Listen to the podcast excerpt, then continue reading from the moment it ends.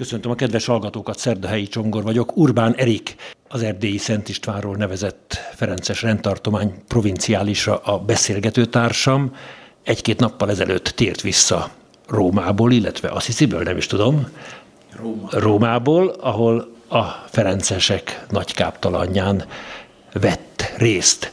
Kedves Erik atya, első nagykáptalanod volt ez, vagy már többedik? Számomra az első nagy káptalan volt, úgyhogy előzőleg nekem nincsen konkrét tapasztalatom, hogy milyen szokott lenni egy nagy káptalan, hogyan szokott lezajlani egy nagy káptalan.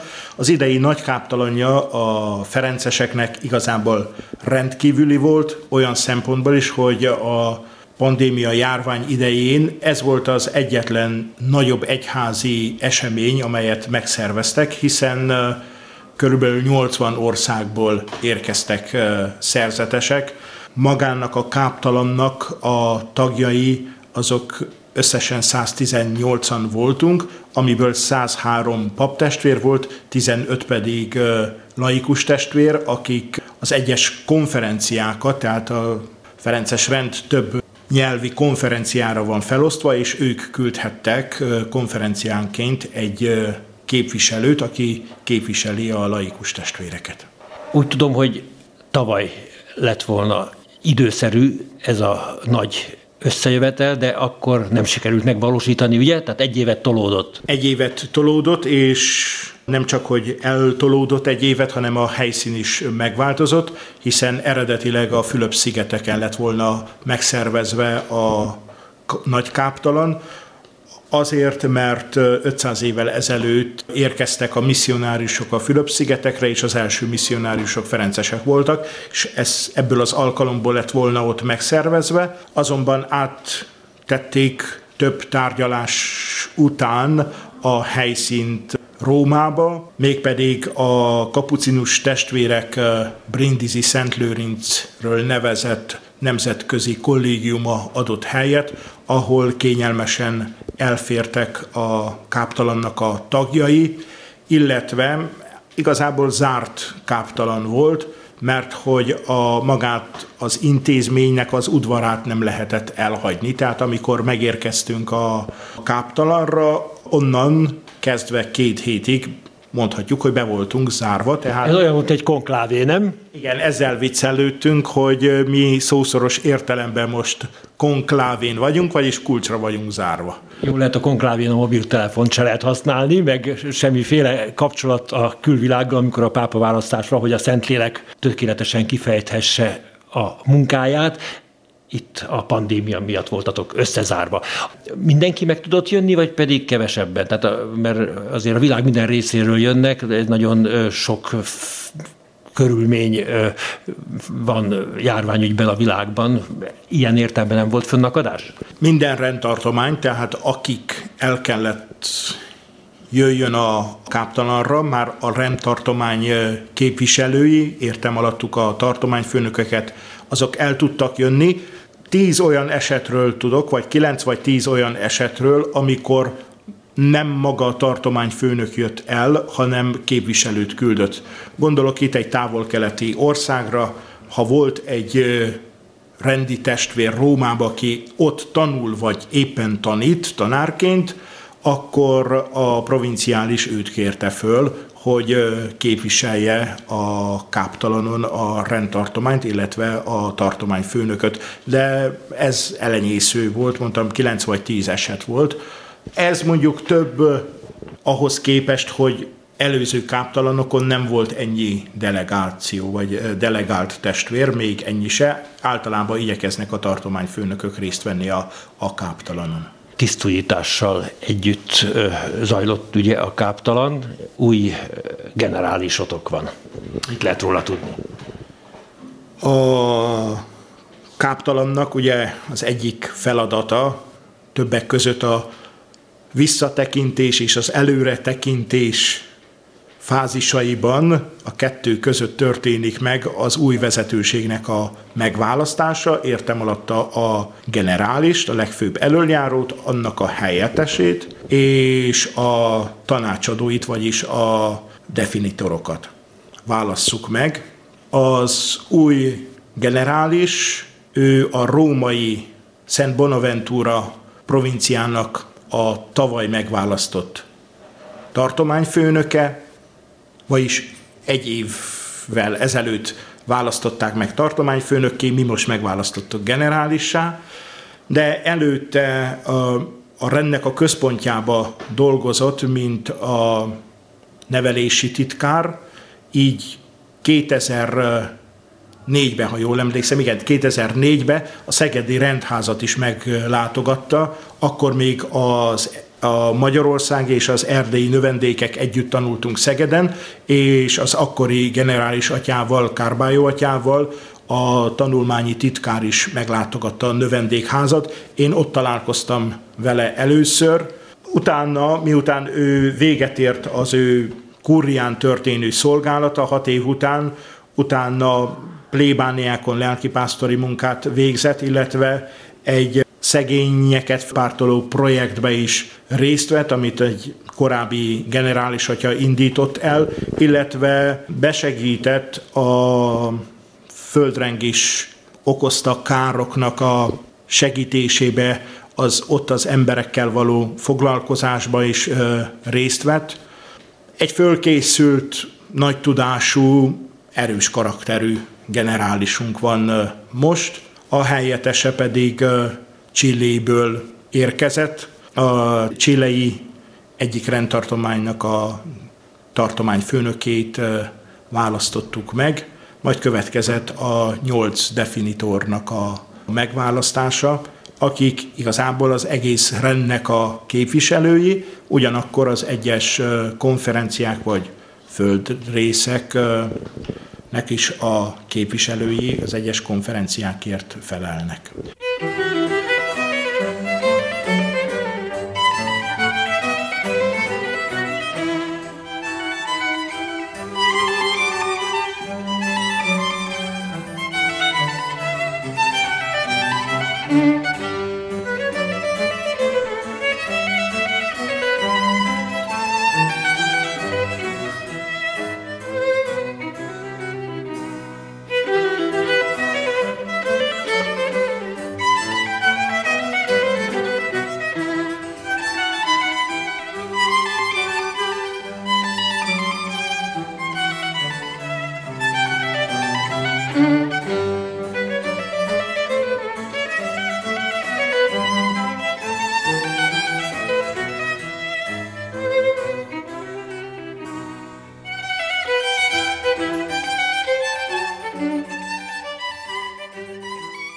Urbán Erik erdélyi Ferences provinciálissal beszélgetünk, az most néhány nap ezelőtt befejeződött Ferences nagykáptalanról, amelyet Rómában tartottak. Hol tart most a rend? Nyilván ilyenkor van egy visszatekintés, és aztán tervezés. Milyen kép rajzolódott ki a világ ferencességéről? Egy nyugodt káptalan volt, egy nyugodt visszatekintés volt az elmúlt hat évre, az előző generális Michael Perry atya részéről. Ő fölvázolta igazából a rendnek a helyzetét, hogyan látta ő, és mit tapasztalt ő az elmúlt hat évben, milyen strukturális változtatásokat javasol az új vezetőség részére, illetve hát ugye egy káptalan az mindig a lelki megújulást is elő kell, hogy mozdítsa. Például az identitásunknak a megerősítéséről volt szó, a testvériség, a kisebb testvéri mi voltunknak a megerősítése, hiszen szükségünk van erre, hogy újra és újra fölszítsuk mi, akár közösségileg, akár így rendi, provinciai, majd ez egyes közösségek, és benne az egyén a szívünknek a megfáradt tüzét azt újra kell csiholni. Ilyen szempontból is egy káptalan az, az mindig egyfajta lendületet, frissességet ad egy rendnek, illetve hát az a provinciálisok hazaviszik ezt a lelkületet a, a rendtartományukba, hiszen sokszor beszélgettünk arról az egyes provinciálisokkal, hogy hogyan tudjuk mi most ezt otthon gyakorlatba ültetni, vagy mi az, ami igazából mondjuk a mi saját rendtartományunkra vonatkozik úgy egészébe vagy részletébe, hiszen az egyes fogalmak azok más jelent Dél-Amerikába, más jelent Európába, és más jelent akár Afrikába vagy a távol-keleten. És hogy ezt a mi saját világunkba kell beleültessük, tehát ez most kihívás, meg feladat is. Nálunk az erdélyi rendtartományban mindig Szent István ünnepéhez kötődően, hiszen ő a rendtartománynak a védőszentje is, összeszoktunk gyűlni nyári továbbképzőre, és az idei továbbképzőnek a témája az a nagy káptalan lesz, annak a záró dokumentuma, hiszen a záró dokumentum az mindig összefoglalja a tennivalókat, az irányvonalat, nagyon szép volt a káptalannak a, a mottója, és sokat adó és mondó is, hiszen Szent Pálapostolnak egyik levelére épülve, az Efezusakhoz írt levelének egyik versére, hogy kelj te alvó, Krisztus fénye rád ragyog, és hogy legyünk bátrak átölelni a jövőnket. Na most ebbe a fázisba tartunk, hogy némileg strukturálisan is oda kell figyelnünk, hogy hogyan szerveződünk, hiszen úgy, ahogy mint más rendek, a Ferences rendben is a létszám csökkenés az egy kihívás, az épületeinknek a föntartása, kihasználása, de ugyanakkor sokkal fontosabb, hogy lelkileg hogyan tudjuk mi a lelkiségünket elmélyíteni, ápolni, illetve amiben szükséges, abba megújulni, mert az épületeink is csak akkor töltik be a funkcióikat, hogyha van bennük élet és van bennük lelkiség meg lélek. Megragadott ebből a Szentpál idézetből az utolsó rész, hogy átölelni a jövőnket, tehát hogy elfogadni a realitást jó szívvel, és nem pedig fanyalogva pessimistán?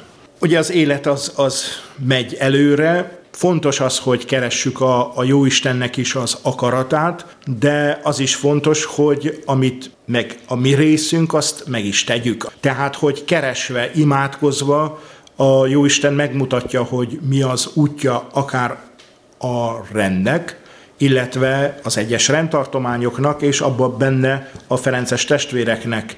Mert hogy ugye gyakran föltesszük a kérdést, hogy mit akar ma az Isten tőlünk, velünk kezdeni.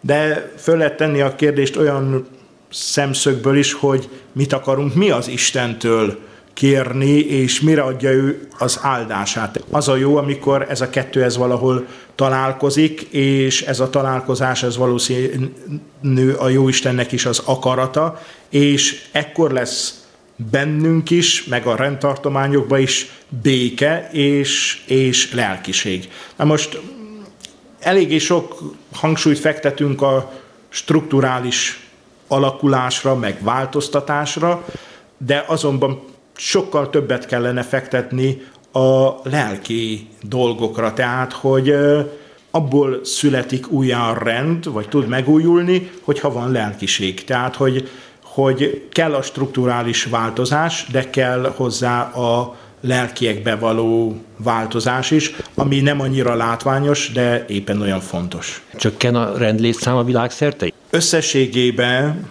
a világ viszonylatban a rendnek a létszáma csökken. Na most ez nem egyforma, tehát Európában nagyobb a létszám csökkenés, mint például Dél-Amerikába.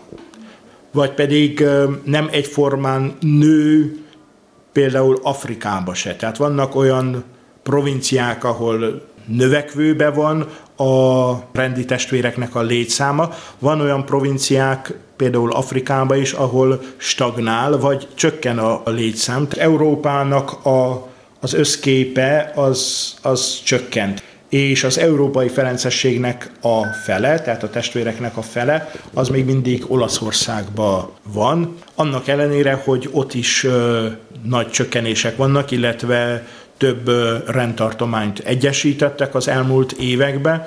Az, a rend is keresi a megoldásokat, hogy a lelkiséget azt tudjuk tovább örökíteni. Tehát ez a fontos most nekünk itt Európában, hogy a ferencességet, a lelkiséget azt őrizzük és tovább örökítsük. A rend nem fekteti arra a hangsúlyt, hogy sok helyen legyünk jelen, hanem hogy megfelelően tudjuk mi élni a, a szerzetesi életünket is. És az egyes feladatok, amit elláttunk, az viszont ne menjen a lelkiség vagy a szerzetesi életünknek a rovására, tehát ezt is szem előtt kell tartanunk. Hány Ferences van most világszerte? Hány kisebb testvér körülbelül? 13-14 ezer? Hát összességében 12 ezer és valamennyi, de ebbe benne vannak az egyszerű fogadalmasok is. Szám szerint 10.400 testvér, örökfogadalmas testvér járkál szerte a világon. Ezeket képviseltük mi, ez a 103 tartományfőnök a nagy káptalanon. Hol tart most a szerdélyi provincia? 50 fő, 45 fő? Hát ezek már csak óhajaink, hiszen 32 örökfogadalmasa van a rendtartománynak, és 9 helyen szolgálunk. Ez nem azt jelenti, hogy mind a 9 helyen jelen vagyunk, hanem van olyan kolostorunk, amit kvázi úgy működik, mint egy anyaház, ahonnan akár hetente egyszer elmegyünk a szomszédos kolostorokba, és ott lelkipásztori tevékenységet végzünk. Nem akartuk teljesen föladni az egyes helyeket, illetve a hívek is nagyon ragaszkodnak a Ferences testvérekhez, ezért döntöttünk így, hogy a közösség az maradjon egy kolostorba, és időnként innen kirajzik az egyes helyekre. Ilyen igazából két helyünk van, amit így tudunk ellátni, vagy így látunk el, és a többi helyeinken pedig jelen vagyunk. Van fehér folt a világban, vagy nagyjából minden országban ott vannak a ferencesek? Amikor a káptalonon az evangelizációról és a misszióról volt szó a nyelvi kis csoportban, mi a két magyar provinciális, illetve a laikus testvér, Pió testvér, aki képviselte a Kotaf konferencia laikus testvéreit, mi egy olasz nyelvi csoportba vettünk részt. A KOTAF ez a közép-európai összefogás, igen, ugye közép-európai konferencia, igen. amely Franciaországtól Erdélyig tart. Igen, igen, így van. És igazából ebben a konferenciába nyolc provincia tartozik bele, és két kusztódia, de nem sokára lesz egy egyesülés is úgyhogy így a, a kusztódiák száma csökkenni fog. Tehát ott hangzott el, hogy például vannak Afrikában olyan országok, ahol még nincs jelen a ferencesség, illetve a ferences missziót nem alapították meg, annak ellenére, hogy, hogy katolikus országok ezek, nincsenek jelen a, a ferencesek. Itt született egy javaslat, hogy újra kell gondolni a rendnek a missziós tevékenységét, illetve a már megalapított misszióknak a létjogosultságát, hogy nem-e kellene ezeket újra szervezni, újra gondolni, és olyan helyekre is elmenni, ahol még most jelenleg nem vagyunk. Ferenc pápa üdvözölte az új provinciálist és a káptalan tagjait is, de személyes találkozó talán nem volt, ugye? Előtte éppen a káptalannak a kezdetekor ugye a Szentatyát kórházba vitték, egy műtéten esett át. Mi reménykedtünk, hogy a káptalannak az utolsó előtti napján lett volna a személyes találkozás a Szentatyával, hogy ez meg is fog történni. Örömmel fogadtuk a hírt, hogy a kórházból visszament a Vatikánba, és reménykedtük, hogy a találkozás létre fog jönni, azonban pénteken generális atya jelezte, hogy a személyes találkozás elmarad, úgyhogy csak az üzenetét olvasta föl a generális atya, amit a Szent Atya elmondott volna nekünk az audencián. Ferenc pápa Assisi Szent Ferencet választotta védőszentjének, tehát lélekben tagja a Ferences családnak. Sokszor előjött és előjön az ő enciklikái, akár a Leodátoszi, a teremtett világ megőrzésével kapcsolatban, akár a legutóbbi enciklikája, a Fratelli Tutti enciklika többször előjött, de az is érződik, hogy maga a Szent Atya is szerzetes, hogy hogyan viszonyul a szerzetesekhez, a szerzetességhez. Érzi ennek a fontosságát, hogy bár a szerzetesség nem tagja a hierarchiának, de mégis akár a keleten, akár nyugaton hozzá tartozik az egyházhoz, és általában örülnek az egyes egyházmegyékben, hogyha jelen vannak a szerzetesek is. Ez érződik a Szent Atya részéről, ez a gesztus, de lebontva a Ferenceseket is pártolja nagyon sokszor a megnyilatkozásaiban, vagy akár csak az, hogy kifejezetten most a generális atya megválasztása után is küldött egy személyes üzenetet már a generális atyának, illetve a káptalan résztvevőknek, majd utána megérkezett a hosszabb buzdítása, tehát szeret bennünket, hiszen gyakran fogalmaz meg olyan tanítást, ami igazából a Ferencességbe jelen van, vagy Szent Ferencnél, Ferencnek a lelkiségébe. És itt nem csak akkor hangzik el ezek, amikor esetleg a szegényekről való gondoskodásról, vagy a perifériára szorultaknak a gondozásáról van szó. Nagyon szépen köszönöm a beszélgetést. Urbán Erik erdélyi Ferences provinciálissal beszélgettünk a közelmúltban lezajlott római Ferences nagykáptalanról. Köszönöm a hallgatók figyelmét. Keceli Zsuzsa zenei szerkesztő nevében is búcsúzik a szerkesztő, Szerdahelyi Csongor.